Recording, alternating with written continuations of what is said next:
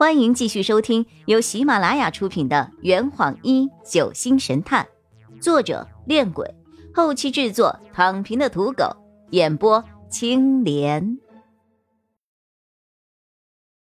180章，洛前辈也不见了。陈米林也从驾驶台上站了起来，他十分的冷静。船上的电力系统还能运行，不过仪表盘上显示，这艘船好像没油了。怎么办？白小双拖着下巴。船上的工作人员不止开走了救生艇，他们似乎想把我们困死在海上啊。冰雨晴担忧着。你是说这条船上的工作人员全部都有计划的在算计我们啊？一向处变不惊的陈密林此刻也皱起了眉头。可是他们的目的是什么呢？原来我们身边一直潜伏着这么多居心叵测的人，我们现在才发现。可是说到目标的话，我倒认为对方不是冲着我们这群人来的。我下意识地看了张璇一眼，他此刻也是满脸焦虑。是那只九色鹿。夏夜突然开了口，诸位，我们好像还少了一个人。大家你看看我，我看看你，似乎都在清点在场的人数。我突然反应了过来，阿洛呢？我们连忙赶回了客舱，心急如焚地闯进了16号房。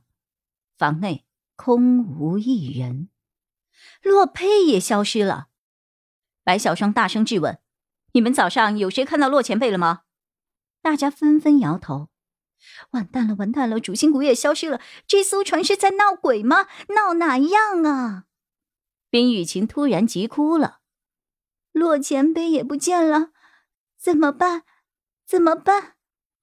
我怎么好像听见了女孩的哭声啊？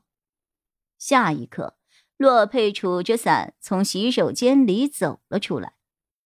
你们在我房间里干嘛呀？洛前辈。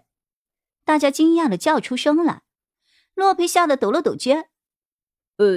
我还没死呢，大家不用叫得那么大声。邵中天激动地握住了洛佩的手。洛前辈，此刻的你就像上帝一样出现在了我们的面前。洛佩蒙蒙地眨了眨眼，我刚上了洗手间，还没洗手呢。10分钟后，我们各自拿好了各自的行李，在餐厅里聚集。经此一事后，大家都不敢再单独住在房间里了。我在餐厅里找到了一个老旧的水壶，水壶的铜把手已经生了锈，但基本还是能用的。我用它烧了一壶热水，给每一个人都倒了一杯。船员都不见了。洛佩几乎不敢相信自己听到了事情。还有我带来的那4个人也不见了。张璇一脸阴沉地拖着脑袋看着窗外。洛佩皱了皱眉，昨晚我睡得很早，我走后你们又做了什么？黄婉一说着，没什么特别的事，昨天大家都陆续回去睡了，我和星辰是最后离开的。那个时候普伦还在餐厅里。白小双突然问道，对了，普伦呢？陈米林坐在椅子上用着电脑。不在乘务室，我刚刚去厨房看过了，也不在那儿。陈晨成打了一个大大的哈欠。黄婉一瞪着一双大小眼看着他。我们都已经这样了，你居然还想睡啊？陈晨成揉了揉眼睛。我有个疑问啊。如果只是1-2个人睡过头的话，还可以理解。可为什么大家全都起来这么晚呢？白小双突然变得警觉了起来。你的意思是，我们被人下了药？我突然想起了昨天的那瓶安眠药。夏夜闭上双眼，用手按了按太阳穴，慢慢的说道：头晕啊，走路头重脚轻，反应迟钝，疲惫，浑身无力。我们应该是被人下了安眠药了，所以才睡了这么久。白小双站了出来，从现在开始，大家都不要再分开了。进嘴的东西一定要留心，而且大家不要同时吃东西，免得一起遭暗算。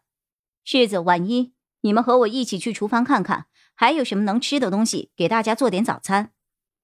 三个女生走进厨房后，洛佩突然开了口：不对啊，还有一个人。如果说乘客全被留在了船上的话，那我们一直都忽略了8号房的房客。我问洛佩：你是说尹奇？洛佩站起了身来：雨涵，我们去看看。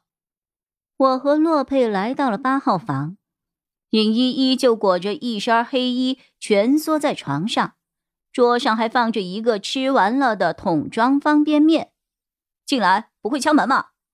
尹先生，你知不知道船上发生了什么事儿啊？不知道。船上的工作人员都不见了，只剩下我们几个乘客了。尹一沉默了一会儿。难怪半天叫不到乘务员啊。我突然想到，尹一昨天晚上没有参加我们的聚会，他并没有被下安眠药，所以很有可能知道昨晚发生了什么事儿。尹先生，你昨天晚上听到了什么奇怪的举动吗？我昨天晚上只听到你们大声聊天的声音，然后我就睡了。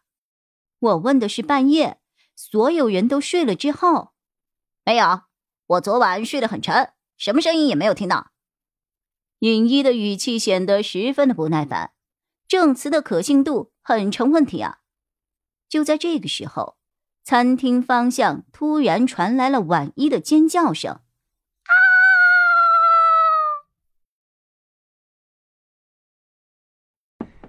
这坛已经喝完了，你猜出凶手是谁了吗？啊！老板，拿酒来。更多精彩请关注青莲嘚不嘚。